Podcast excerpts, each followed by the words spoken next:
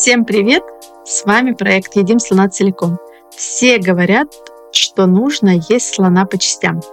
А мы в эфирах с экспертами разбираем, как расти до руководителя руководителей, как увеличивать свой управленческий масштаб и какие навыки нужны, чтобы быть успешным в этой роли. Сегодня у нас в гостях Игорь Беляев, партнер тренинговой компании Sellwell. С Игорем мы знакомы давно, когда выбрали его в качестве тренера по переговорам. И именно об этом тренинге все говорят, что он изменил их жизнь к лучшему. Переговоры – это неотъемлемая часть руководителя, поэтому сегодня мы узнаем у Игоря все секреты, которые пригодятся нам на роли руководителя руководителей. Моя деятельность — это в компании Sellwell быть тренером, то есть помогать людям ставить навык, как управленческой деятельности, так и все, что связано с переговорными активностями. А являясь консультантом, это означает, что меня нанимают для того, чтобы я решал сложные задачи, которые не под силу решить самой компании, или уровень контрагентов, если это переговоры, настолько высокий, что нужна обязательно сторонняя помощь. И партнер означает, что я сам внутри организации являюсь менеджером менеджеров, и я руковожу проектными командами, и моя деятельность напрямую связана с общением как с клиентами, так и с коллегами внутри.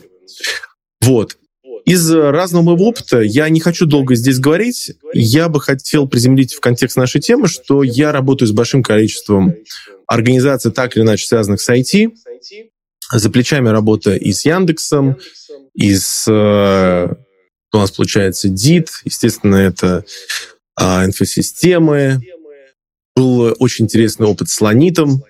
Ну и много-много еще других организаций, которые так или иначе сотрудничают, просят, помогите, расскажите, как вот нам вот внутри руководителя, как с другими договариваться. А, про себя лично, чтобы немножко добавить вам окситоцина, мне больше 37 лет, женат. А, мне очень нравится заниматься работой по дереву. Это мое хобби, увлечение. Ну, оно, конечно, меркнет на фоне того, как я люблю заниматься всем, что связано с лидерством, с науками влияния, переговорами. Большое количество книг за меня об этом должно говорить. Вот, ну, в общем, если вкратце так. А я сегодня с радостью пришел, и надеюсь, еще не раз мы увидимся на стримах, которые проводит Оль, спасибо тебе за то, что позвала. И в моей голове скопилось настолько много разных идей, что я понял, мне очень интересно ими делиться и общаться а, с коллегами, с теми, кто смотрит тебя. Вот. Я могу еще что-то именно... порассказывать, но я думаю, Это тебе уже надо Игорь... здесь что-то конкретное. Это да? именно Игорь подбил меня на проведение mm-hmm. такого стрима. Я вот только привыкла за три раза к родному Телеграму. А вот он меня решил вывести из зоны комфорта, и пришлось тут новые системы освоить и еще сделать красивые подложки в стиле. Давай я озвучу тему, Давай. да, то есть мы на предыдущих эм, эфирах с коллегами обсуждали, да, кто непосредственно уже вырос до руководителя руководителей, какие там есть специфика, какие навыки нужны. И один из навыков, да, который был озвучен, то, что когда ты поднимаешься по карьере менеджера, то у тебя сразу в разы, конечно же, увеличивается коммуникации, угу. и э, ты становишься ну, заложником разных коммуникаций. То есть у тебя сверху бизнес, чаще угу. всего, который там у него своя коммуникация, свой стиль коммуникации. У тебя вырастает больше горизонтальная связь, потому что ты должен ходить, договариваться там с другими отделами, с другими департаментами, условно, на одном уровне. И есть еще команды, с которой ты тоже должен коммуницировать. И коллеги говорили, что здесь как раз важно уметь делать переключения между этими навыками и знать особенности. Поэтому сегодня мы поговорим о навыках коммуникации вот с учетом разных э, визави. Это, угу. по-моему, любимое слово э, тренеров по переговорам. И если успеем, да, в наших рамках час, мы еще коснемся темы конфликтов, да, мы поделимся секретами. И, соответственно, сегодня будем делать так, чтобы кто нас слушает, ушел с практичными инструментами, которые можно условно завтра, выйдя на работу, сразу с кем-нибудь применить. Поэтому сразу таблетки хочешь дать людям. Конечно. Ну, все а все я... приходят за волшебными таблетками. Их нет, но очень хочется всегда. А мы им удочки будем давать, чтобы да. они тренировались. Um, ты знаешь, вот мне вот ты сейчас сказал, я хочу вывести, помнится шутка такая, ну, шутка, загадка, а, тоже интересно, как ты ответишь на нее. Значит, представь, что большой океан, в середине океана надувная лодка, в ней сидит человек, у него в руке нож, и в этой лодке пробоины выходит воздух, и вокруг лодки плавает акула. Вопрос к тебе такой, что ты будешь делать? Нож и лодка пробоина, я тону, правильно? Ну, вот человек сидит в лодке, да, нож у него в руке, и э, в лодке пробоина, и вокруг плавает акула. Что будешь делать? Э, к себе применять нож точно не буду, потому что будет кровь, угу. и акулы еще быстрее прилетят. Угу. Замру или ринусь на акулу с ножом? Ну, видишь, как интересно. А, в этой задачке многие люди отвечают тоже очень похоже, как и ты, а люди, которые смотрят со стороны, они говорят, я ничего делать не буду, я акула. Я же не а, сказал, что ты человек в этой лодке. И когда ты вначале озвучила про то, что когда ты вырастаешь, становишься заложником разных коммуникаций, я бы хотел, чтобы все, кто нас слушает, посмотрели иначе. Коммуникация — это великолепная вещь, классная, и чем быстрее вы полюбите и научитесь этой вещи, тем больше будете получать от этого радости, кайфа, и будете получать результат. И я бы хотел это так развернуть. Почему? Ну, что такое человек, который занимается IT? Ну, представим, я вот пошел в разработку, мне нравится сидеть напротив компьютера, это замечательно, у меня есть супер потрясающая клавиатура, я печатаю. Все, я занимаюсь своей любимой деятельностью, у меня есть код, который я пишу, или я занимаюсь настройкой компьютеров, ну, в общем, неважно, я с ними нахожусь. Людей нету, все, рай. И очень много исследований, даже не исследований, а социальных наблюдений о том, что часто в отрасли, связанную с компьютерами, идут те, кто не очень любит или хотят общаться с людьми. И находясь там какое-то время, среди разработчиков или айтишников появляется задача найти себе руководителя. Если им ставят внешнего, то они говорят как бы «бей», и в итоге обычно руководитель рождается из них. То есть среди них должен быть выбран человек, который пойдет наверх. И, конечно, особой радости от этого нет. То есть человек, он что планировал? Я буду сидеть, заниматься своими любимыми делами, буду печатать, а тут мне говорят, иди туда. И первое, что возникает в голове, я не хочу этим заниматься. Количество коммуникаций, которые появляются у человека, просто ставшего руководителями, оно не просто там умножается в два раза, оно умножается на множитель намного больше, чем у меня пальцы на руке. То есть ты просто общался со своей командой, потом ты вылез, теперь ты общаешься с той же командой, потом ты общаешься с руководителем соседних команд, Дальше тебе нужно общаться с клиентом, если ты э, каким-то образом связан с проектом. А внутри клиента у тебя может быть общение не с одним человеком, а тоже с командой. Тоже прибавляем еще штуки, там три человека, у нас уже там появляется под шесть. Дальше внутри компании у тебя есть люди, которые, например, продавали проект, это клиентский менеджмент, и в него может входить у тебя sales, пресейл, еще несколько человек у тебя появляется. Дальше у тебя появляется твой непосредственный руководитель, который уже теперь тобой руководит. Также приходится общаться еще, скорее всего, с стейкхолдерами, которые находятся выше него. И таким образом, ну, x12, x13 множитель у тебя в моменте.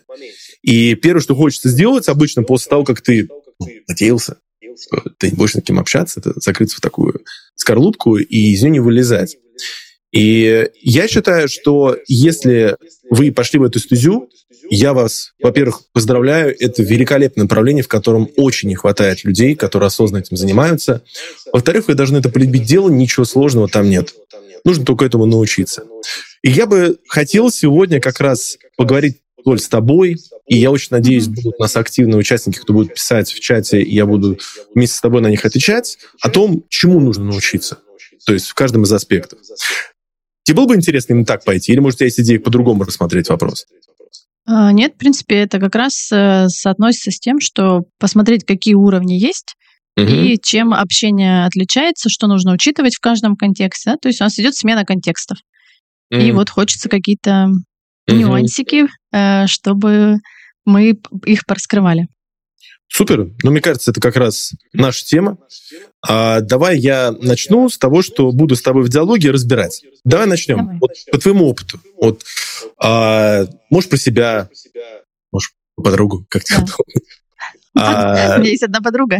Да, да, да, как обычно, это есть одна подруга, и вот она мне совет, ну, как бы у нее есть проблемка, она хочу узнать. Вот расскажи, вот ты вот только что, например, стал руководителем какое-то количество лет назад. Вот с кем тебе пришлось теперь общаться? То есть кто из людей по функции или по действиям стал неизбежностью в твоей коммуникации новой? Ну, по факту, все, что ты перечислил. То есть это команда, Угу. это действительно, ну, я бы еще вернулась, что мы все-таки рассматриваем менеджеров-менеджеров, да, то есть это команда, это могли тим-лиды быть внизу, да, это тоже немножко разный уровень общения. С Это ты еще, это, смотри, до менеджера менеджером еще дойдем. Ну, то есть А, хорошо. это выше Всё. будет. Самое то начало вспоминаем. Да, с самого Тогда начала начнем. команда, команда горизонтальной связи, и, в принципе, да, появился, ну, и он и был, мой руководитель, который... Ну, мне немножко, может, повезло, потому что у меня сразу такая новая группа была, которая... Мне сразу пришлось вникнуть в вопросы бизнеса и разг- финансы, и у меня сразу это появилось. Но объективно не у всех такое бывает. То есть э, у некоторых просто команда, в бок связи появились, Мгм, и вверх непосредственно руководитель. мгм. С клиентами нужно было или с кем-то со стороны компании? А, да, у меня, кстати, в моей роли было то, что я, да, там, для понимания, лучшего понимания своей группы, что в не- какие, ну, какие у меня от нее ожидания, бизнес-процессы, у меня было несколько, два клиента, с которыми я э, регулярно общалась и выполняла, в общем, свои должностные обязанности по отношению к ним. Поэтому, да, было. Мгм. Хорошо. Ну, получается, вот у нас есть набор, я себе пишу, так, чтобы было а, легко идти по порядку. Итак, первая команда. Но для того, чтобы наша тема была актуальна, у нас же, получается, линейный менеджмент, руководитель руководителей, мы слово команда заменяем на команду руководителей, подчинению Мгм. нашу. Значит, команда руководителей. Дальше у Это, нас есть наши... слой, потому что иногда тебе нужно соблюсти субординацию, дойти до команды, да, не нарушая субординацию руководителей. Но в прямом подчинении, да, у тебя действительно руководитель. Да, ну, даже мы, видишь, сейчас тоже об этом обсудим. То есть э, я внесу список, что у нас бывает, что нужно пообщаться с кем-то из команды твоих подчиненных руководителей. Да. То есть еще ниже. Да, значит, э, команда подчиненных у моих руководителей. А, давай, это получается третий, значит, третий по счету. Дальше у нас есть бок-связи, то есть мы общаемся с э, коллегами, равными нами. Причем, опять же, в бок это ведь не только такие же руководители, как и мы. Это же еще другие подразделения. Например, тебе вот с кем из других подразделений пришлось общаться? Именно бухгалтерия, юристы, СБ. Ну нет, это, скорее всего, были равноценные команды, просто у них другой немножко функционал был, условно. То Ну, есть я с знаю, если, если брать общалась? разработку, условно, тестировщики, аналитики, там, если это разные команды, у нас там технари, консалтинг, проектный менеджмент, вот так вот. вот. Мгм. Хорошо, ну не будем тогда брать. Значит, получается, такие же руководители из других команд, которые занимаются другими вещами. И а, дальше у нас это клиент. Со стороны клиента мы с кем говорим 4, ну, даже получается, да. И 5 это команд подчиненных. Вот давай про каждый из них поговорим. А, пообщаемся на тему того, что же такое здесь нас ждет. Итак, начнем с кого? Кого нам актуальнее всего? Что нам вот трепещущее? Нам никто не пишет почему-то в чат. Я, конечно, верю, что... Ну, чат нас- на YouTube закрыт. Я пригла- пригласила ребят э, писать непосредственно Телеграм. Ага, ну то есть у нас получается вот есть, эм, я смотрю обсуждение, залетают вопросы, в эфир можно задавать сюда. И вот есть э, кнопочку, куда можно тыкнуть и там написать комментарий. Пока Мгм. писали только про звук. А вы пишите, потому что я очень хочу вместе с Олей послушать ваши вопросы, именно ваши кейсы. Вот у меня было вот так, произошло вот так, что делать. Именно поэтому я здесь, как приглашенный консультант, могу вам что-то очень интересное рассказать и подсказать. Ну а пока этого нет, давай подумаем. Значит, вот я стал. Команда, ну, в целом, руководителей до мной, это, наверное, может быть сложная история, если мне только что ее дали. Например, я еще никогда с ними не общался, я нанялся в компанию, а, где ушел руководитель, и меня ставят на его место. Например, это самый жесткий кейс. Люди тебя не знают, а тебе нужно ими руководить. А, может сюда пойти. Тогда это нужно говорить про командные сессии и то, каким образом вы становитесь единой командой. А можно пойти в соседний бок. Значит, если бок — это переговоры. Ну, то есть у тебя Давай, равный человек. давай сходим в переговоры, потому что, мне кажется, ну, если хватит времени, лучше внутри команды. А давай посмотрим, сходим сначала в бок, потом вверх, потом вовне, потом вниз. Давай. Значит, сейчас в бок. Даже я нарисую сейчас. Сначала в бок, потом вовне, это да? смежные, да. Это, нет, потом вверх с Потом вверх? э, бизнесом, с руководителем, да. Так, а потом уже к команде пойдем. Хорошо. да.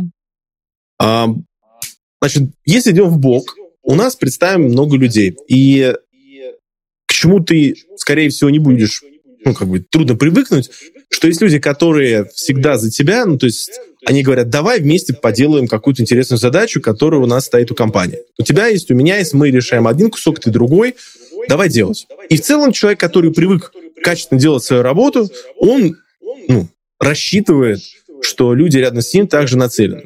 И обычно происходит ну, в воображении или даже в наблюдении обратная история, когда человек говорит, я не буду это делать, или я смотрю на мир по-другому. Я считаю, что то, что ты делаешь, это бесполезная вещь для компании. И зря вообще в это, за это взялись. Или что-то говоришь человеку, слушай, а помоги мне вот здесь. Он говорит, не буду помогать, у меня есть свои дела. И ты начинаешь думать, а как так? То есть, по идее же, мы вот одна большая организация, мы должны вместе решать одну задачу. Она не решается, и люди не идут навстречу. Первое орудие, которое приходит обычно в голову, это эскалация. То есть ты начинаешь искать его руководителя, если у вас один общий, начинаешь ему что-то говорить. Вот, ай-яй-яй, вот так вот, помогите, пожалуйста.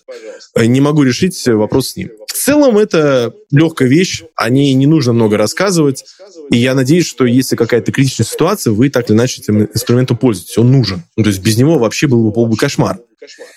А, Обычно тот, на кого эскалировали наверх, верхний руководитель говорит, слушайте, ребят, ну, конечно, я вас сейчас как арбитр рассужу, ну, или как медиатор, ну, как бы идеально было бы, если вы сами договаривались без меня. Все-таки... Э, вы, вы руководители, вам деньги за это платят. Да, ну, то есть, ну, сами представьте, вот на, вот на себя на его месте представьте, вы же руководитель руковод, э, руководителей.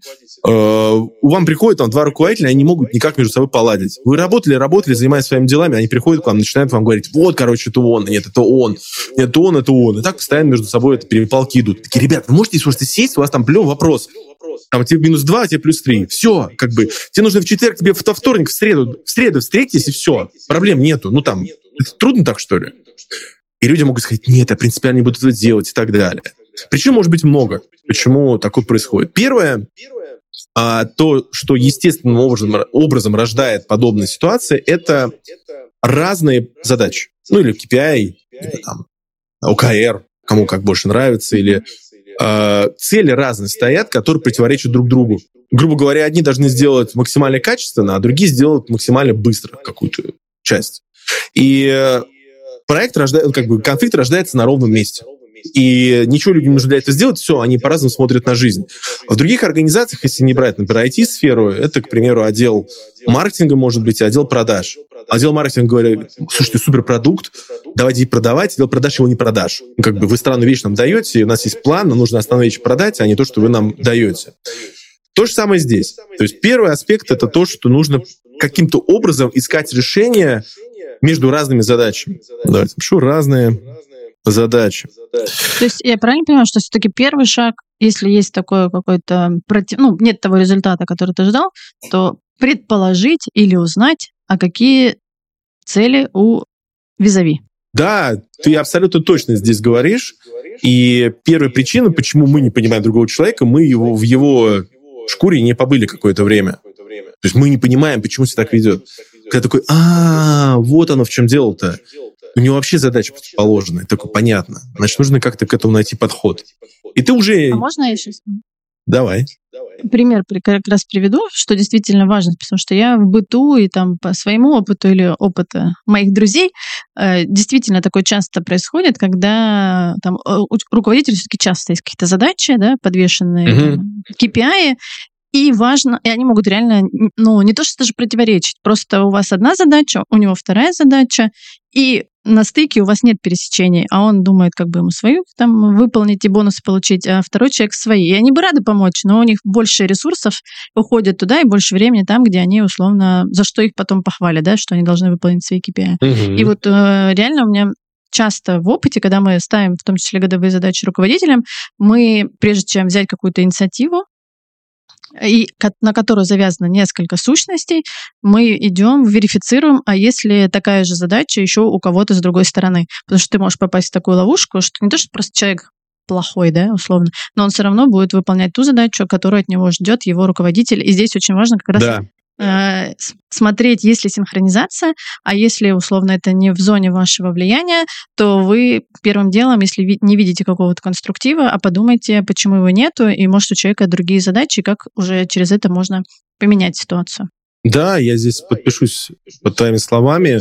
А что такое конфликт, мы будем переходить, или вообще разногласия, ты внутри своего тела получаешь сигнал, а, что не происходит так, как ты хочешь. Мы чуть позже там поговорим, немножко добавим uh-huh. интрижки, что а, определенные гормоны в теле, они понуждают тебя агрессировать в другой стране. И если ты начинаешь оправдывать другую сторону, то есть ты видишь причину, почему человек не идет тебе навстречу, то уровень этой агрессивности, выработка этого гормона, она снижается.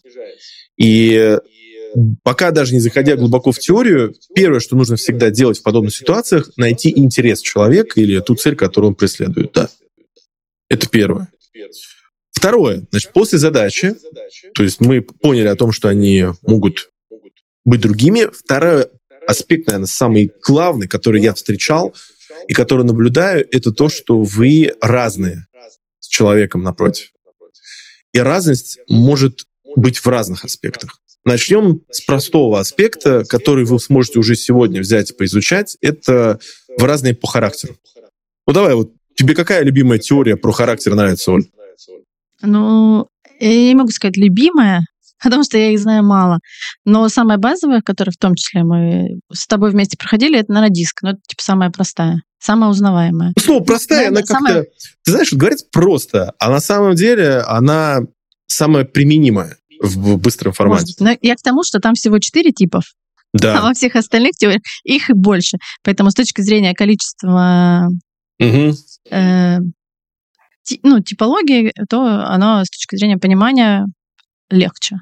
Да, ну давай я проясню для тех, кто нас слушает, что когда я говорю про характер, означает, что вы должны их как-то каталогизировать.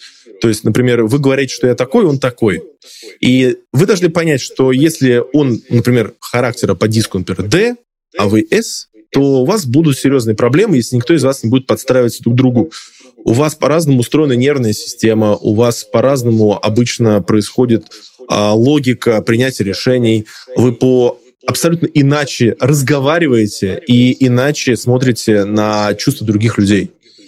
И если у вас нет понимания, что он такой по характеру, вы такой по характеру, то вы будете считать друг друга странными, ну, неадекватно, как обычно мы говорим. И первое, что ты встречаешь, если ты до этого мало занимался социальными контактами с другими людьми или договаривался, ты не понимаешь, ты думаешь, что это такое намерение к тебе злое. Или, например, человек какой-то вялый, и он как бы... Не то, что он так вялый, то, что он тебе не хочет обобщаться, потому что он сам по себе такой. И первое, на чем здесь нужно сконцентрироваться, это поискать, а какая типология характеров или какая характерология, есть, кстати, очень интересное как раз название одного из них, вам подойдет. Но об этом поговорим. То есть проблема в том, что мы не понимаем, что у нас разные характеры.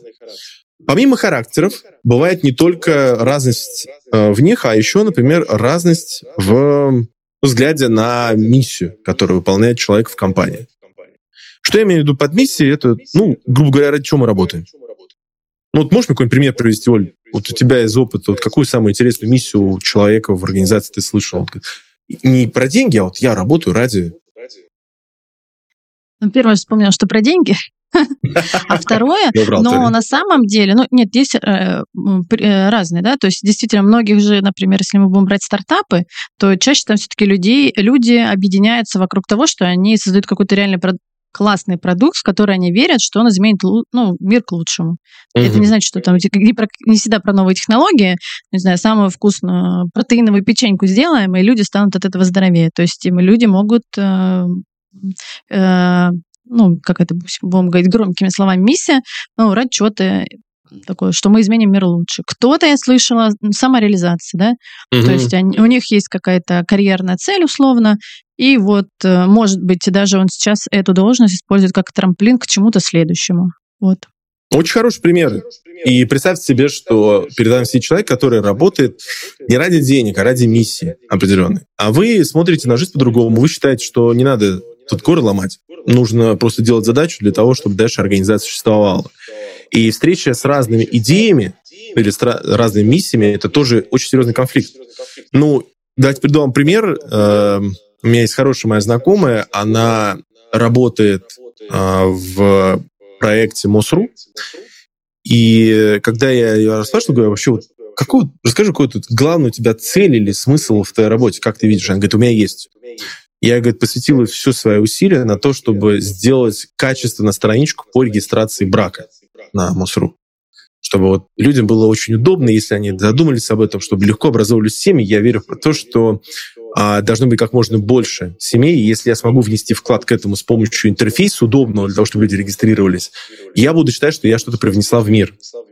И, говорит, из того же подразделения, где она работает, есть люди, которые говорят, слушай, короче, не надо бредом заниматься, надо просто делать задачу, у нас есть срок, не надо улучшать, лучше сделаем попроще, как нужно и так далее.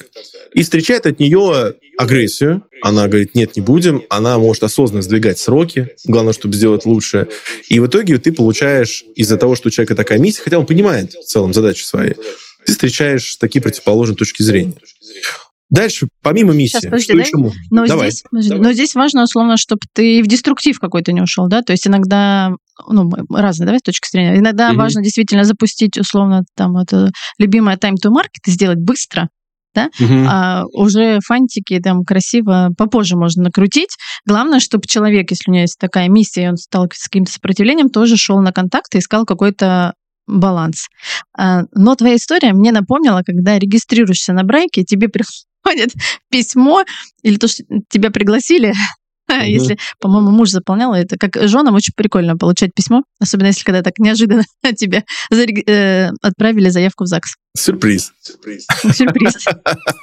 На телефон приходит. пригласили. Оплатите пошлину. Вас тут пригласили, оплатите пошлину. Ну да, так работает. И вот я сейчас читаю комментарии. А, Андрей, спасибо, что пишете. А, Джамиля, вот очень, и прошу прощения, если я имя ваше неправильно скажу, вы меня там поправьте. А, очень интересный комментарий по поводу общей цели. И да, то есть мы об этом поговорим чуть позже. Надеюсь, нам времени хватит. Про инструменты того, как это делать, но одна из задач вообще нашей команды — это как раз следить за этим, чтобы люди понимали, куда мы вместе идем. А что еще из интересного по поводу разности может быть? Ну, давайте что-нибудь такое интересное. Например, разность поколений. Как тебе такая тема? Это вообще тема...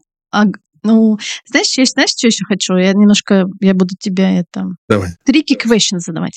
Ой, Многие же, да, типа, mm есть те сторонники, которые, ну, типа, топология, это вот навешивание ярлыки. Угу. Там, разница поколений не существует, это навешивание ярлыки. Вот угу. как бы ты этот аргумент оппонировал? Ну, надо отнестись к этому как к инструменту. Ну вот, например, ты начинаешь работать по дереву. У тебя в руке есть топор. И можно ли с топора, ну, с помощью топора сделать ложку? Ну, наверное, если приложить огромное количество усилий, ты крив, кривую ложку сделаешь. Если у тебя есть набор резцов определенных и специальных инструментов, которые используют не плотники, а уже столеры, то ты это сможешь сделать. И тот, кто с топором, он может сказать, зачем столько инструментов? Ну, как бы, ты же можешь сделать это топором. Ну, брат, ну, зачем? И так далее. То есть обычно, когда люди говорят о том, что эта теория странная, они просто не очень понимают, как ее использовать. Для того, чтобы увидеть в ней пользу, вам нужно понять, что если мы опять берем логику поколений, это разные интересы. Вот вы, например, общаетесь с человеком, он не открывается вам. То есть вы не знаете, что в его, ну, в его душе находится, вы не понимаете, что он хочет. Но вы узнали, например, что он определенному поколению по возрасту относится. И используя какие-то ну, там классные исследования, теперь вы можете предположить о том, что он реально хочет. К примеру, это очень сильно касается сотрудников, которые приходят на работу. И руководителю нужно следить за его мотивацией. Это лидерская модель, которая мне очень нравится трансформационное лидерство, в которой ты должен очень внимательно следить за тем, какой у человека мотиватор, у сотрудника. Но опять же, берем сотрудника, это наш руководитель. И ты, ну, не открывается тебе, ты не знаешь, что он хочет, ты не знаешь, что его мотивирует на работу. Но ты узнал, что в целом его возраст около там 15, там 20-25 лет, где-то так. И ты понимаешь, что если он... Прям очень молодой руководитель. Да, да, такие, кстати, ну, таких надо уже нанимать. Если вы не нанимаете, уже пора. Что же вы ждете? Надо же готовить. А, и когда у тебя человек такого возраста, ты начинаешь думать, а какой вот он? Ну, то есть, вот что ему интересно, чем он живет. Ты берешь исследование, читаешь, и по среднему распределению, как по Гауссу, ты предполагаешь, что, скорее всего, вот это это. И тебе уже легче проявлять гипотезы. Одна из самых важных вещей, которая должна быть у нас сами в переговорах, это составление гипотез о человеке. Это не так, что а расскажи, пожалуйста, откуда ты. Нет, так не работает. Ты, например, подходишь к нему, слушай, а вот ты когда э, пилишь металл, как инструмент называется? Он говорит, слушай, ну турбинка я пилю. О, и у тебя была гипотеза, что если человек называет предмет турбинкой, значит он из Калининграда. То есть ты это заложил в голове, ты уже предположил. В то время как человек, который не пользуется этими гипотезами, он просто в лоб спрашивает простые вопросы. Но это один из примеров. Я вижу в поколенческой теории о разногласиях помощь вам, почему вы конфликтуете. Например, а, как раз залезая в нее, а, самая сегодня популярная две а, дихотомия противоположности. Это у нас old-fashion бумеры, те, кто родились в период бэби-бума, и зумеры, те, кто родились в поколении Z, X, Y, Z. Они им порядка 20 лет, там, около этого по возрасту, и вот разница между ними. И ты, например, узнаешь, что, оказывается, для а, поколения, которое за пределом точного года, или там бэби-бумеры, а им очень важно иметь что-то в собственном. То есть у них один из главных мотиваторов — это «я что-то получу». Причем материальное, физическое или а деньги использовать для того, чтобы что-то купить или оплатить. Имеется в виду физическое. А для другого поколения, для Z, наоборот, это поколение, которое растет на все, что можно использовать в аренду. То есть мне не нужна собственность. Это значит, что когда они получили определенный уровень по зарплате, конкретный, больше они дальше мотивироваться ей сильно не будут. Все. То есть ну, не все, естественно, но какая-то там большая часть от этого поколения все говорит, мне, мне комфортно, мне хорошо. И все, что руководитель компании заложила, грейды по зарплате, премии, бонусы. Сотрудникам будут справляться как бы, ну ок, как бы, спасибо, я рад, что вы это сделали. В то время как у человека абсолютно другие мотиваторы к работе, никак не связаны с деньгами. И если вы пользуетесь подобной теорией, или, по крайней мере, понимаете, в чем разногласие, вам легче договориться. Фу, так как тебе? Отлично. Ну, и, знаешь, у меня есть э, немножко прокомментирую про поколение. Я, ну, скорее верю, чем не верю, да, потому что мы тоже сталкиваемся, нанимая молодых специалистов, что у них действительно какие-то другие ценности, другие интересы, у них, может, где-то проще. Я часто слышу от руководителей, что они знаешь, как мало разбираются в технику, лезут в глубину, им хочется сразу, чтобы кто-то с ними поделился, кто-то дал ответ, а вот нет вот этой вот усидчивости, там, любви к деталям и что-то еще такое. Но при этом мы, угу. по-нашему, каждый год мы набираем стажеров. Угу. То есть порядка там, от 15 до 20 человек в год к нам приходят молодых специалистов. И вот удивительно, я думаю, что это, наверное, кривое с, другой стороны распределения. Я некоторых людей там узнаю себя N количество лет назад, и я понимаю, что у них такие же ценности, такие же, типа, там, амбиции. То есть я в них вижу себя. В некоторых действительно не вижу, а в некоторых вижу. И тогда я начинаю, что тут, может, еще воспитание, но мы туда уходить не будем. Я просто хотела немножко прокомментировать, что... Mm-hmm. Да, это имеет место быть, но в некоторых людях я прям реально... Они уже Z, они все другого поколения, mm-hmm. но я узнаю себя, что... А я из другого поколения. И ты знаешь, здесь как раз один из моментов важных, это чтобы ты ну, признал себе это. Вот, ты сказал, что мы uh-huh. разные. И почему об этих разностях говорят, чем быстрее ты это найдешь, эту разность признаешь, тем легче тебе будет потом дальше жить. Давай еще какую-то разность добавим, чтобы вы тоже понимали, что может быть. Но есть разности, связанные с хобби, э, с тем, чем вы занимаетесь в свободное время. Это все банальщина. Давайте возьмем, например, из какой типа организации или какой типа командного строя ты находишься. И здесь очень все просто. Ты либо из вертикальной иерархичной структуры, или ты ее любишь, и ты к ней привык, либо ты из горизонтальной структуры, где все на равных, и вы работаете как, например, кроссфункциональная команда. И разница в поведении между вот этими двумя людьми, кто мыслит вертикально и горизонтально, она настолько велика, что можно сказать, что люди с разных планет. То есть они вообще по-другому видят жизнь. Если человек из иерархичного взгляда всегда ждет того, что руководитель сверху что-то скажет, и оценка качества работы происходит только на основании того, что скажет руководство, то горизонтальчик, наоборот, может вообще не смотреть за тем, кто у него руководитель, чем он занимается, он полностью сконцентрирован на своей работе как такой ответственный предприниматель внутри организации.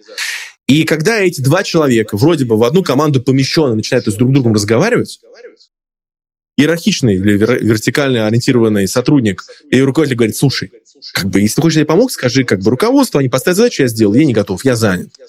В то время как горизонтальщик скажет, да давай, конечно, вместе сделаем, мы с тобой над общим проектом работаем и язык, и взгляд на жизнь, и то, как должно руководство происходить, у них настолько разное, что для того, чтобы договориться, нужно вот сесть, им рассказать теорию, или, грубо говоря, подойти и сказать, вот помнишь, что ты из горизонтальной структуры? Он такой, ну да. а ты понимаешь такую иерархию? Он такой, я ее ненавижу. Он говорит, вот, короче, тебе надо ее полюбить. Тебе нужно понять, как она работает. И для того, чтобы этим сотрудником управлять или человеком из соседней функции общаться нормально, должен с ним говорить так, как будто ты находишься в вертикальной компании. То есть это очень серьезная разница, и тоже важно тем, кто вступил на стезю руководства руководителем, понять, что и в равности, и в подчинении у вас могут быть люди разные, по-разному смотрящим на то, как нужно строить команду. Я думаю, про разности хватит. Ну, то есть этого больше будет достаточно. А, давай, разность тип, типа команды. Типа команды.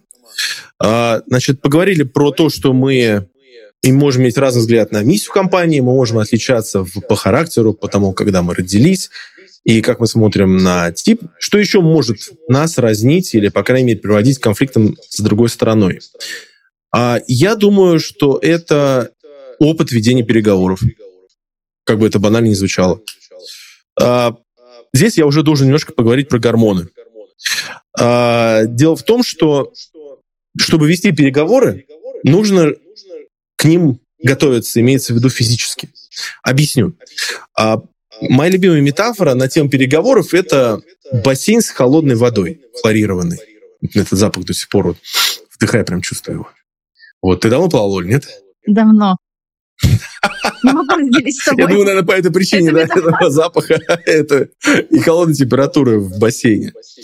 А, когда ты приходишь из теплого душа, вот этот холод, который пронизывает бассейн, ну, обычно вот в Советском Союзе э, там была классика, ты должен был привыкать к этому состоянию. Я вырос, когда уже распался Советский Союз, и прямо вот ты чувствуешь, как вот все дрожит в тебе, тело, все, и ты подходишь ножкой наступить вот в водичку, и вот этот дрожь еще усиливается, что там холодно. И такой, ну его, короче, вот если в этом месте, где вы купили только что абонемент, находится баня, вы в нее пойдете погреться. И переговоры, они очень похожи по ощущениям на вот этот бассейн. Потому что когда вы вступаете в переговоры, а проще говоря, когда вам говорят «нет, не буду», «не хочу», «не нравится условия», «да кто ты такой?» В общем, вспомните любую фразу, где вам что в чем-то отказывают. У вас происходит впрыск кортизола в кровь, гормона стресса. Этот гормон, по крайней мере, его выработка препятствует выработке приятных гормонов, таких как серотонин, окситоцин, дофамин, эндорфины. То есть они просто так теперь у вас не вырабатываются. И то, как ты умеешь себя контролировать во время вот этого стресса, это стартовый навык ведения переговоров. То есть если ты не привык находиться в стрессовой ситуации, когда у тебя вырабатывается кортизол, ты не знаешь, как себя вести, и ты хочешь как можно быстрее от этого убежать. Прям вот как можно, вот куда уйду, туда, там будет хорошо. Как это происходит? У тебя конфликт с человеком напротив. Ну, грубо говоря, хочу так, говорить, я так делать не буду, иди вон отсюда. Ну, там добавьте какие-нибудь табуированные слова. У тебя впрыск кортизола в кровь, и если ты мало занимался переговорами, первое, что хочешь сделать, такое, короче, он странный. Или я с таким общаться не буду как бы э, напишу письмо руководству, хотя она тоже скажет, что он прав, вообще не буду решать. И вы скорее будете избегать эту историю, вообще не подходить к ней. В то время как люди, которые давно занимаются конфликтами или имеется вступают в переговоры, у них помимо кортизола еще вырабатывается тестостерон. Гормон, который напрямую влияет на результат и азарт в этом процессе. И говорит, весело. Как бы, нет, я не буду. Еще вопрос. И смотрит на тебя. Но он не испытывает такого стресса, он контролирует кортизол.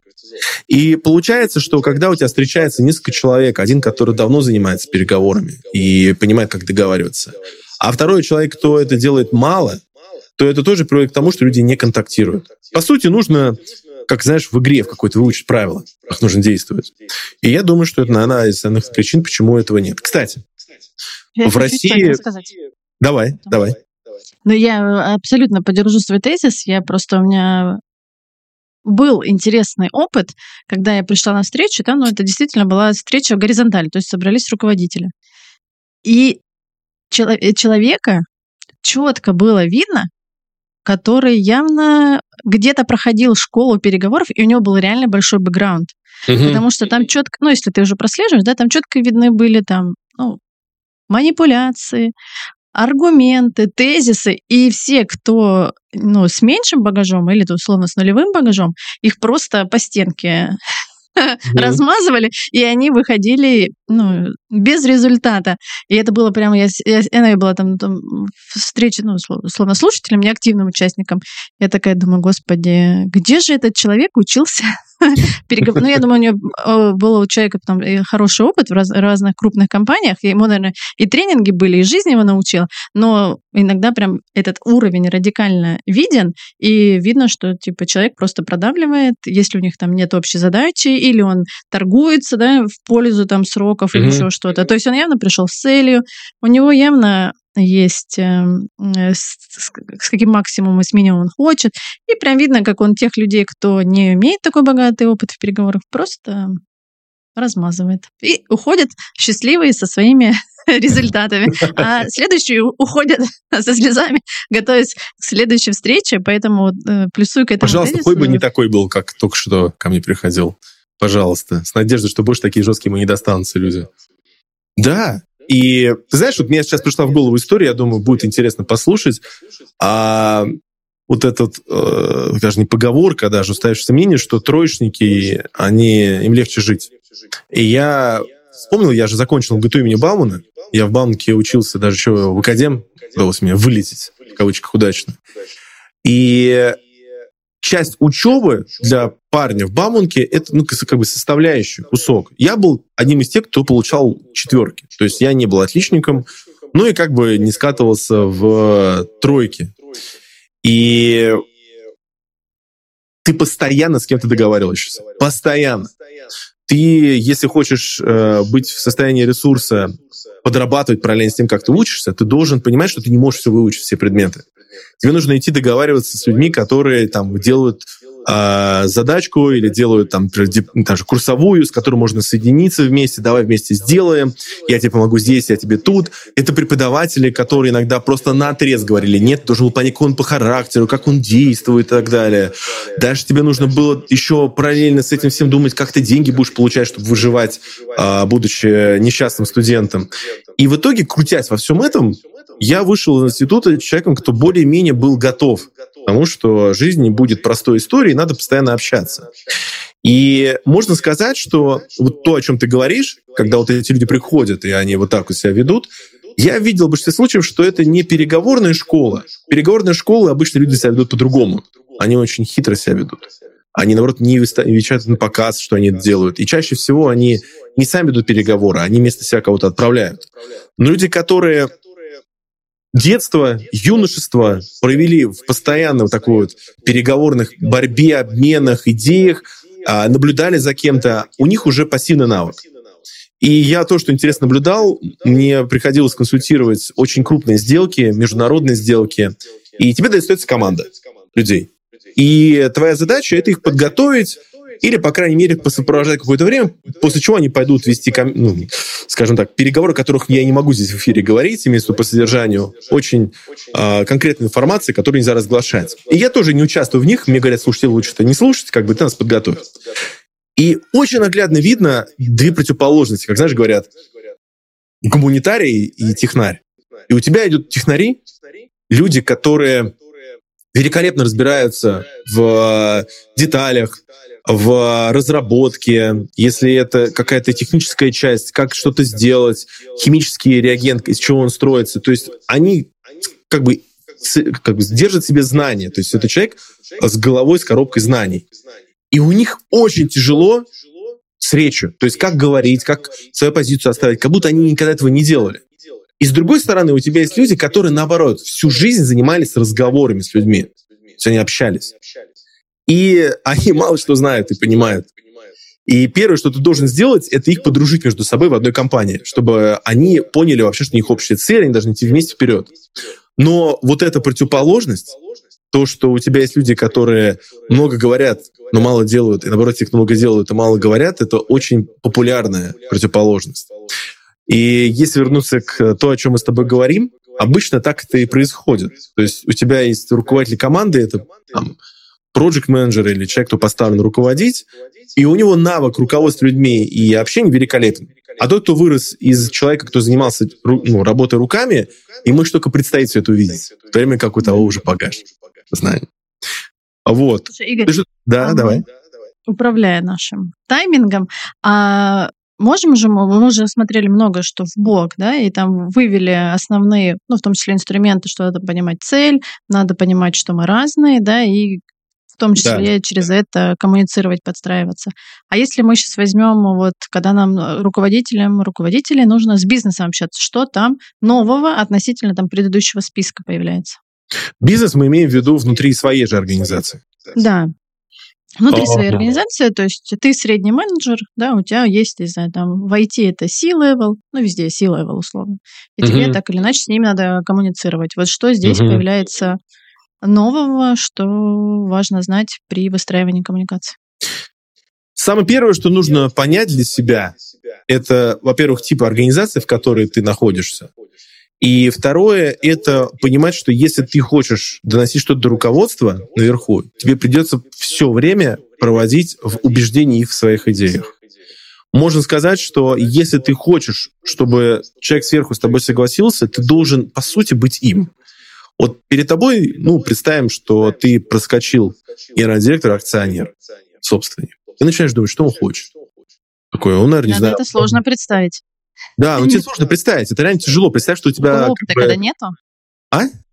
Когда опыта такого нету, или своего личного, или у тебя нет в окружении. Ну, да. это помогает, что окружение, когда ты видишь, да, ты можешь представить э, по, ну, по итогам общения там, с другими с внешними людьми. Но иногда это сложновато, когда больше того, это не просто сложно. Это просто сложно. Мы же привыкли обычно ну, проецировать себя на другого человека. И ты пытаешься накопать у себя опыт. Вот как вот он думает хотя бы немножко, что-то было у меня из головы.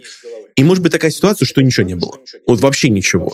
И перед тобой человек, который даже, может, школу не окончил, но у него сразу оказались деньги, он инвестирует и владеет организацией. И у него вообще другой круг интересов. И у него вообще по-другому смотрит на жизнь.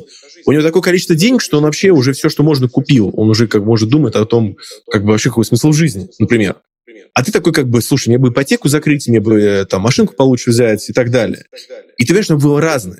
И даже можно спуститься с акционера до генерального директора, до э, первой линейки, до там линейка минус 2, минус 3, и там рядом с тобой. Первое, что нужно сделать, это прям заставить себя думать, какой у человека, во-первых, формальный интерес, то есть внутри организации, что он должен делать, что от него ждут.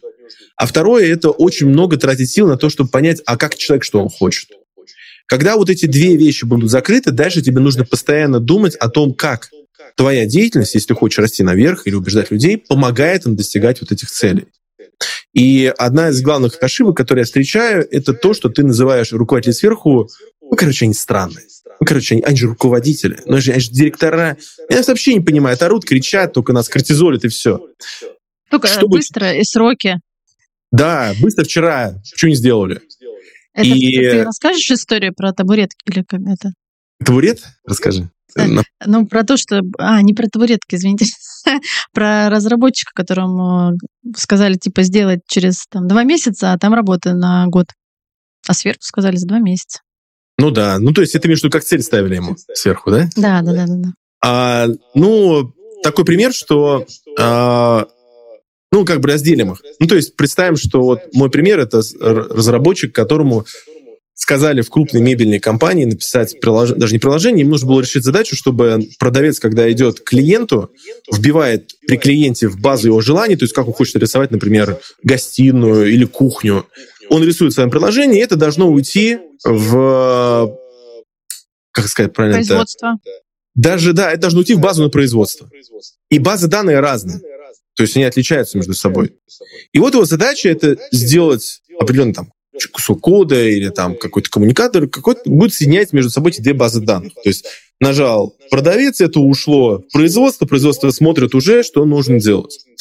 И ему говорят, тебе нужно сделать это за три недели. Вот. Он говорит, это делать три месяца минимум. Ну, то есть три месяца. А, и когда я начал его расспрашивать, я говорю, ты как смотришь на тех людей, которые ставят такие сроки? Он говорит, ну, как бы две вещи. Первая гипотеза. Да, ну как бы там на букву М они. Да, и ты точно считаешь, что это неадекват. Может быть такое? Да может быть такое. То есть человек вообще не понимает, что ты делаешь, он не понимает вообще, как все устроено, или, например, ему нужно показаться перед руководством. Может быть такое? Может быть. С другой стороны, перед тобой может быть человек, который живет не реальностью написания кода, а условиями бизнеса. То есть он понимает, что ему только что спустили эту задачу, только что до нее догадались, только что решили, что он может помочь, только что решили вместе сделать инновацию о том, что теперь будет sales ходить лично к клиенту домой, а не ждать, пока тот приедет к нему в офис. Все как бы идея надо делать, реализовывать. Ну да, как бы он не понимает сроки, надо с ним поговорить. Надо пообщаться, сказать, смотри, как бы, если ты хочешь это делать, надо ее ну, удлинять. Я так понимаю, тебе задачка нужно отчитаться перед Сергеем Васильевичем. Ты же, он тебе спустил, наверное? Он говорит, да-да, спустил. Давай вместе к нему сходим, как бы я распишу, как это делается, потому что это нереально закрыть, пускай будет жить в реальности. Если он будет кричать, говорить невозможно, мы, по крайней мере, скажем ему, распишем реальность, какая может быть, или какие ресурсы нам нужны, чтобы мы этого достигли. Давай буду с тобой. Он такой, ну давай, как бы пойдем. Пошли наверх, рассказали, тут, как бы сказал, ребята, страны, может сделать, как я сказал. И нет, как бы невозможно, может нас там наказать, что-то сделать, но это физически не, ну, не поднять. Если хотите, чтобы это мы сделали, давайте HR позовем, они найдут там еще два разработчика, и мы это сделаем. То есть тебе как бы задачка это рядом с руководителем, быть рядом с ним и помогать ему. Если ты хочешь расти, конечно, наверх, как э, еще больше руководителей.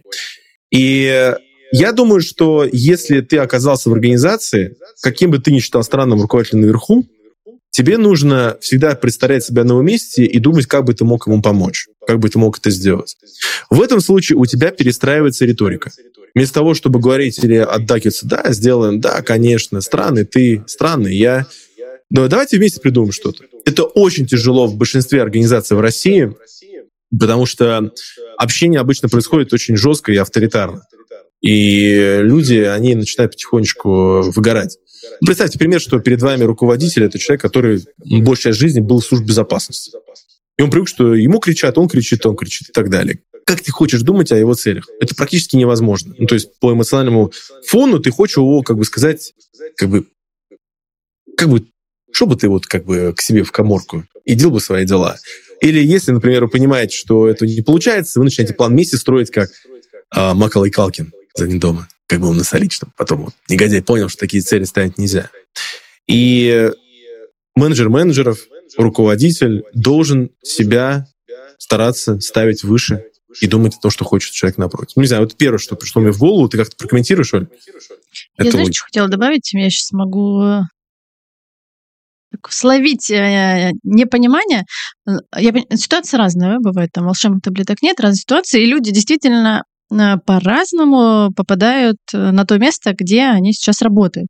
Но я придерживаюсь такого принципа, что не думать, что там, типа, условно, дураки и самодуры сверху. Потому что когда ты не был в этом контексте, типа, ты не был в их ситуации, ну, mm-hmm. ты не, не видишь э, ту картину мира, которую видят они, они, условно, могут видеть там в 10 раз больше, чем ты. И вот это вот действительно свойственно, что думаешь, что там какие-то фантазеры одни. И я предпочитаю ну, в своей работе какой-то такой принцип, не, никогда не думать, что там сверху э, о своих там руководителей, руководителях руководителей, да, кто выше меня, что там какие-то странные люди, потому что я не в их шкуре, и мне это помогает сразу выходить на какой-то конструктив, сразу пытаться выстроить коммуникацию, там, как убеждать, как доказывать, как там повышать визабилити своей команды, а не думать, э, что там ну, странные люди. И от этого точно реально коммуникация, ну, какой у тебя настрой, так ты будешь вести свою коммуникацию, выстраивать, что там дураки, они тебя не понимают. Угу. Поэтому вот у меня такой принцип, который я хотела поделиться, не думать не плохо, думаешь, а вышестоящих думаете, руководителей, они... потому что мы точно там не были и точно не знаем всего, что знают они, но исключения тоже бывают. Угу, угу. Ну, я думаю, что это очень важный момент. Я думаю так, смотри, вот когда мы задаем вопрос, я думаю, что всегда должна быть динамика. Человек, который не нацелен на развитие, у него происходит стагнация. Даже не думаю, это сейчас можно прочитать практически в любом исследовании мозга и о том, как устроена нервная система. И, кстати, вот сейчас было потрясающее исследование, а, мы с коллегами сейчас разбираем его, о том, что взрослый человек, взрослый это больше 25 лет, поэтому кому меньше 25 лет, это для вас есть хорошая новость. Шучу. Значит, э, если ты взрослый человек, то если ты чему-то учишься новому, у тебя новые нейронные связи образуются только за счет того, что убираются старые. Проще говоря, если, например, ты э, идешь на позицию управленца, ты начинаешь, ну, как бы, чем-то заниматься, то, по сути, ты должен максимально, очень сильно сконцентрироваться на своей деятельности. А чтобы вырасти наверх и, собственно говоря, создавать новые нейронные связи, ты должен очень внимательно сконцентрироваться на том, что нужно делать там наверху. При этом, чем выше ты идешь, тем больше ты забываешь, что делал ниже. Если ты был там руководителем тем лидов разработчиков, ты растешь выше, ты руководитель тем лидов, ты уже забываешь немножко о том, как тяжело было жить разработчику внизу. И это не связано с тем, что ты просто э, странный человек, а так устроен мозг. И если ты начинаешь думать о том, как люди думают вверху, ты уже потихонечку начинаешь сам туда тянуться наверх. Но если ты этого не делаешь, то ты остаешься на своем уровне. Ну, то есть ты дальше не идешь. Мне вот такой тоже интересная точка зрения понравилась.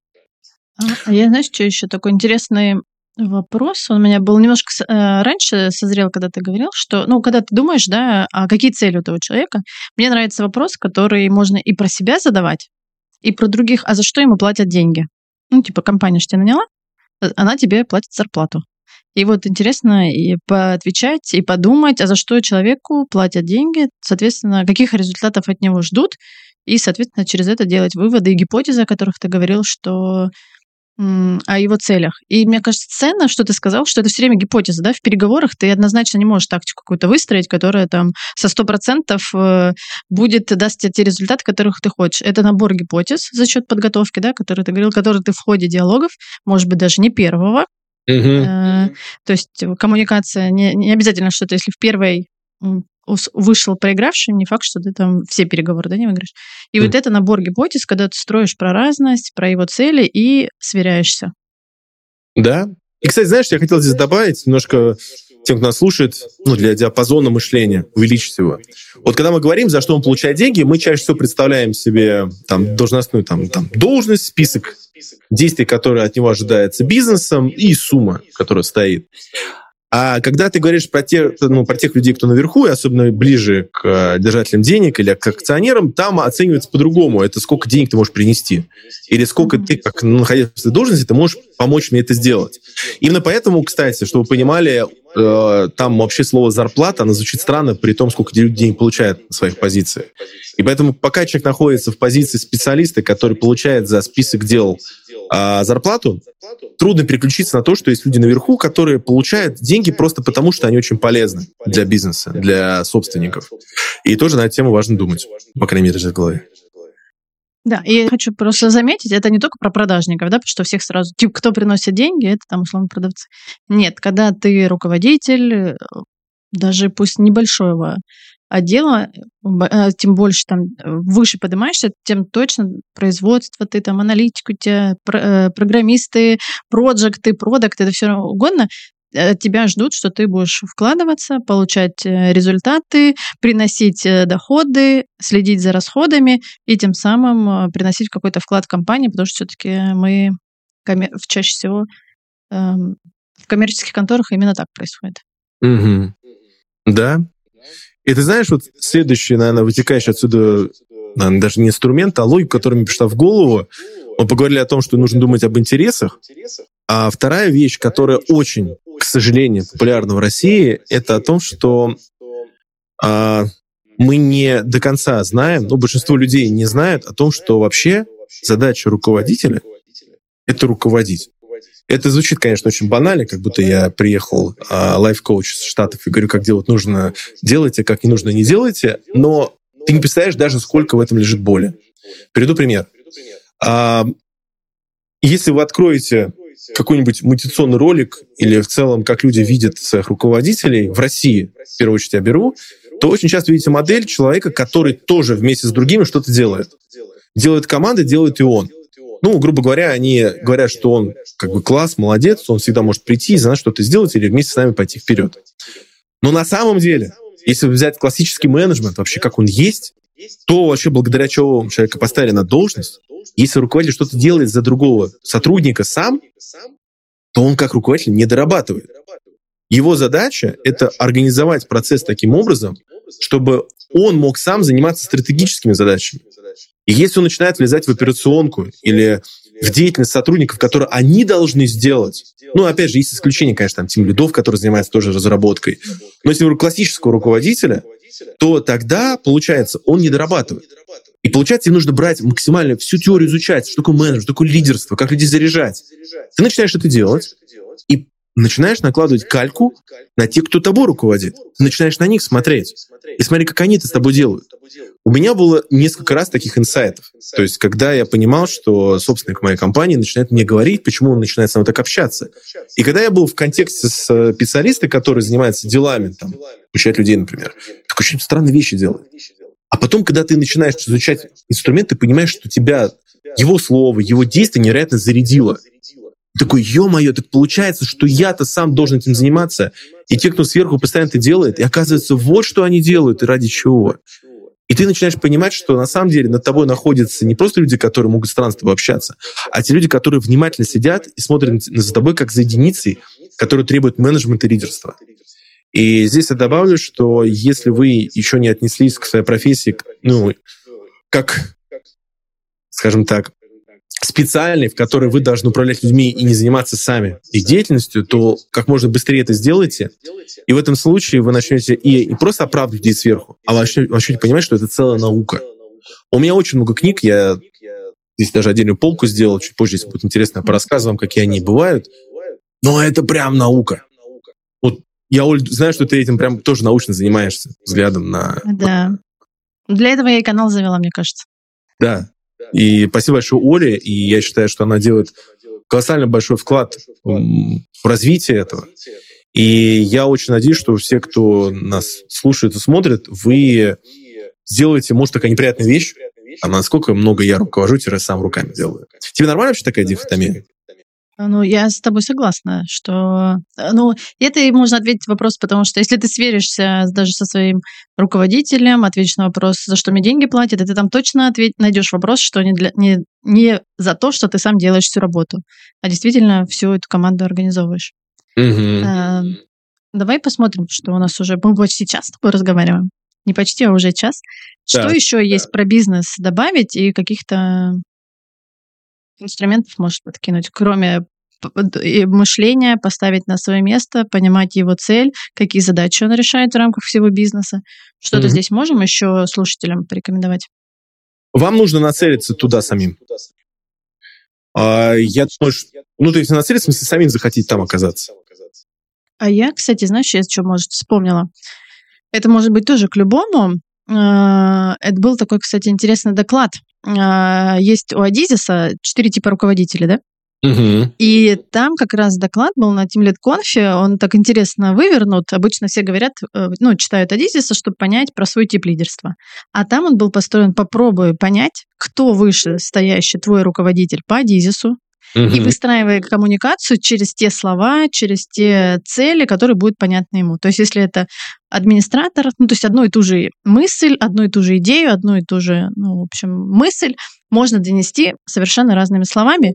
И если понимая, кто выше с тобой, условно, по тому же Адизису, если мы немножко тут затронули типологию личностей, mm-hmm то можно действительно там интерпренеру, ты говоришь, вот эта моя идея приведет нас к таким-то результатам и получим развитие. Администратору ты говоришь, такая идея обеспечит нам, не знаю, процессы, стабильность, качество.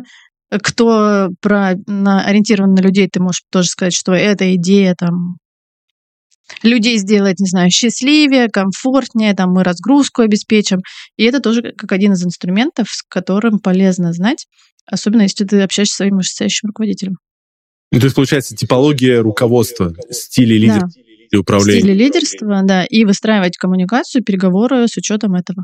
Использовать те слова, те ценности, которые вот, на которые он ориентирован. Давай, это, для тебя tricky question будет. А если ты увидел, что твой руководитель руководит не так, как написано в теории, а, грубо говоря, неправильно? Неправильно? Беги. Ну, ты знаешь, Адила Дизиса, ты как бы, вот там такой лидер. Не, ну, там же есть смешанные типы, ну, это, тоже допустимо. Но у того же Адизиса, по-моему, самое смешное, там есть мертвый пень или что-то такое, когда у него все... Ну, это такая крайность, с которой нужно бороться. Я имею в виду, что, например, там, можно не Адизиса, просто вот представим, вот ты прочитал книгу. Ну, например, вот можно взять, мне очень нравится здесь не классическое ситуационное лидерство SL2, а, например, Ландсберга, где ты берешь не то, что есть человека там а, ли, линии, по которой он должен развиваться, а просто исходя из того, хочет, может, не хочет, не может, ты человек применяешь инструмент. И ты, например, видишь, что ты, например, человек, который потерял мотивацию, ты умеешь делать, а к тебе применяют вообще другой стиль, тебя наставляют. Тебя это еще больше бесит. И ты смотришь на руководителя, смотришь на человека, кто тебя наставляет, учит, а ты понимаешь, что человек ошибся в методологии. Ты же ее изучил? А, то есть, у меня был на это пост, условно. Да, что я, да. ну, если мне, условно, цена — это коммуникация, я хочу достичь своих результатов, я учу вышестоящего руководителя, как правильно мной управлять. Я недавно этот пост писала. То есть я взяла банальный пример, что есть мотивация к и мотивация от. У меня мотивация больше, там, условно, на вызов, что-то новизну, и, а у кого-то у нас есть руководитель, который мотивация от, он бежит от проблем. И я своему руководителю сказала, что если ты хочешь мной управлять, говоришь, что Оля, надо порешать вопросики. У нас вот есть такой вызов. И он мне, знаешь, что сказал? Оля, у нас есть вызов попасть в жопу. Ну, то есть он продолжил так же дальше, да? Как он нет, нет, ну, он, э, нет, он подстроился, просто он не, не, не проблема жопа. У нас есть вызов залететь вот в это слово. Надеюсь, на YouTube можно такие слова говорить, я не знаю. Да Если в первый раз. Жизнь, опыт, перспектива, абстракция. Сокращенно это слово. Именно. Поэтому я... Ну, то есть если у вас есть э, желание здесь остаться в этой компании, там, э, вы не рассматриваете как я не верю, что людей других можно там изменить. Можно там предложить, инициировать совместно какое-то обучение пойти, да, где еще mm-hmm. что-то можно прямо сказать. Ну, видишь, да. Ну, это интересный вопрос. И э, мы сейчас давай даже продолжим э, в контексте именно, что делать. Мне кажется, что если ты изучаешь менеджерские теории, о чем мы с тобой как раз говорим, тебе уже проще будет. То есть ты подсказать можешь и понять, что человек ошибся, понял, что это за ошибка, немножко срефлексировать, понять, что он не сюда пошел, если бы ты был на месте, поступил бы так и так далее.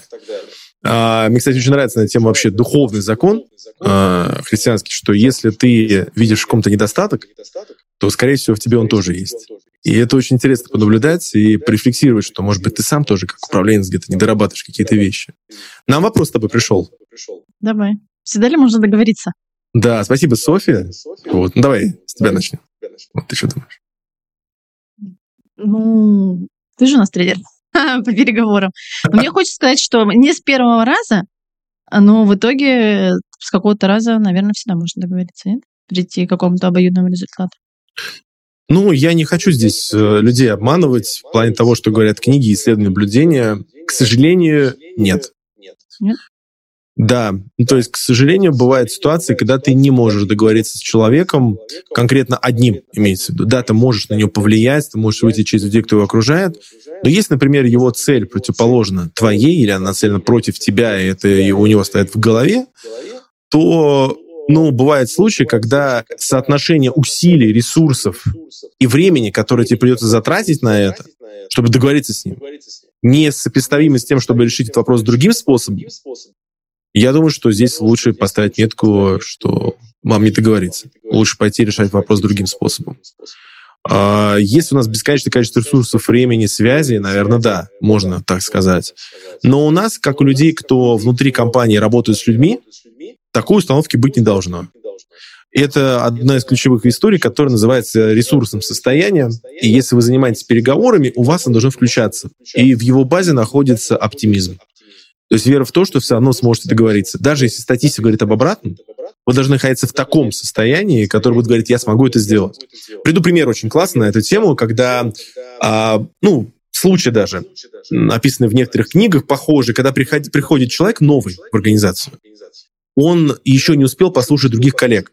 И обычно всегда есть в компании некий какой-то демон внешний. Например, какой-то клиент, который тебя постоянно злит или постоянно на коммерческие составляющие делает, пишет злые сообщения, имейлы. В общем, все компании его обсуждают на пьянках, на корпоративах, э, у кулера. И когда ты к нему идешь, уже настроен. А, ну понятно, это вот он, Аркадий Аркадьевич, сейчас он будет опять нам это задвигать, будет опять это говорить, все ты знаешь. И вот были случаи, когда приходили сотрудники новые, которым не успевали рассказать о том, что он демон. Ну, грубо говоря, что он так говорит, так себя ведет, так ну, делает. Не успели передать ярлыки. Да. Которые на него навешаны. Сказать о том, что он такой. И человек шел с чистым листом с ним. И многие из них, так как они приходили только первый раз, у них был очень большой запас веры в то, что все не будет классно происходить. В итоге человек шел без ярлыка, что он демон, и с оптимизмом, что все получится. Именно обычно таких людей получалось с такими демонами договариваться и заключать сделки и идти дальше. Поэтому я скажу так, что моя вам рекомендация понимать, что да, бывают случаи, когда это сложно, но если вы все-таки ставить перед собой цель, вы должны зайти внутри себя в такое состояние, при котором у вас будет чистый оптимизм, что вы сможете это сделать. У меня это всегда работало. Да, бывают случаи, можешь? когда человек осознанно может пойти тебе на зло, ну, как бы принципиально. Но это а уже... А можешь, да, поделиться ну, может, своими инструментами, как себя ввести в такое состояние? Необычные инструменты или популярно скучные? Попу... Доступные для начинающих людей в переговорах. Давайте так. Самый необычный способ, и, кстати, я встречаю его не только э, в переговорном мире, и в presentation skills, и э, в изучении иностранных языков. Да вообще он очень необычный. Я скажу так, что есть научное подтверждение тому, что если вы хотите лучше учиться, вы должны увидеть что-то глазами. Проще говоря, если на кого или на что-то посмотреть, у вас благодаря глазу внутри легче образуются новые связи э, нейронов из старых. И поэтому, если вы хотите как можно быстрее вести себя в нужное состояние, вам нужно в идеале на кого-то посмотреть, кто в нем уже находится, или вспомнить себя или образ того, как это должно быть, визуализировать его. Проще говоря, если вы посмотрите э, перед э, важными переговорами фильм а, «Область тьмы», и вам главный герой будет нравиться, то вам будет намного легче договориться. Если у вас есть коллега или руководитель, который великолепно со всеми договаривается, побудьте с ним перед встречей 10-15 минут в разговоре. Просто пообщайтесь с ним, и пускай он расскажет какую-то свою историю. И в этом случае вы получаете очень легкую таблетку, которой вы уже внутри настроены на это, ничего не сделав. Просто посмотрели, ваша нервная система получила такой биохакинг, она посмотрела нужный образ, как ребенок на родителя, и теперь вы можете действовать, исходя из этого настроя. Сложнее ситуация, когда такого человека рядом нет. Тогда... А я, могу... да? я по-моему, по-моему, тоже популярно. Есть выступление на Теди, где как раз тоже про это говорит, про вот состояние, типа там победителей, занять позу победителя или что-то такое. Это же тоже при, э, про это.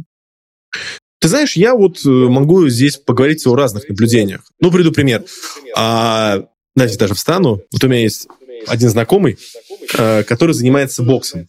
И обычная стойка, я прошу прощения, попробую, конечно, чуть направить вот так вот. И обычно у тебя поза уверенная, это расправленные плечи, широкий размах там по ногам, ты можешь делать открытые позы руками, ты можешь указывать что-то, хлопать по столу и говорить. Это популярная модель, которая говорит о позе победителя. Ну, по крайней мере, собирательный образ. Работает? Да, это работает, но не на всех. А мой знакомый, как раз, который занимается боксом, как только встает, у него тут же включается стойка. У него наливаются руки кровью, начинает сразу, ну, как будто он хочет двойку пробить. И вот он идет на выставку выступать, и не важно, что он делает, буклет в руке держит, с клиентом общается, такой, добрый день, давайте, подходите, давайте поговорим. И вместо того, чтобы с ним договариваться, у него включается механизм, направленный на агрессию. То есть он начинает отставить свою позицию, говорит, что у них великолепная компания или условия нужные.